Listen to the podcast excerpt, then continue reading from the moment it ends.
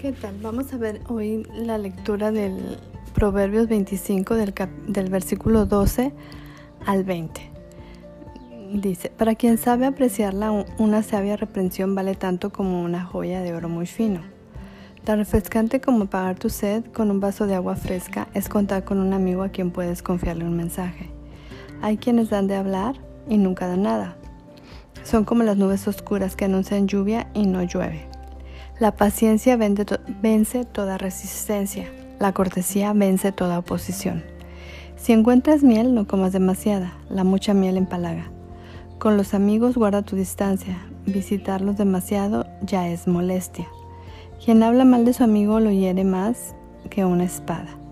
Confiar en gente traicionera cuando te tienen problemas es peor que comer con dolor de muelas o caminar con una pierna rota. Nadie cura con vinagre una herida, ni anda desnudo en el frío, ni les canta canciones a los que están afligidos.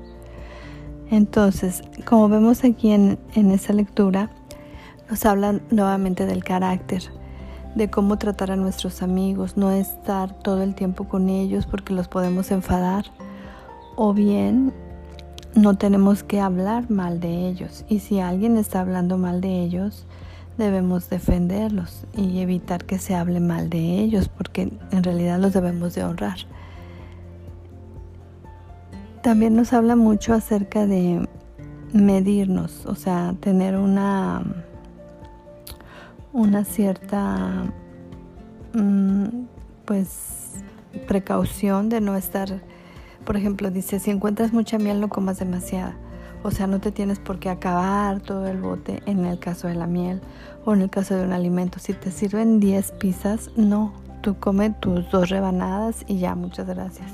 O sea, no porque haya mucho te lo tienes que acabar, tienes que administrarte, porque tu cuerpo también resiente cuando se come de más.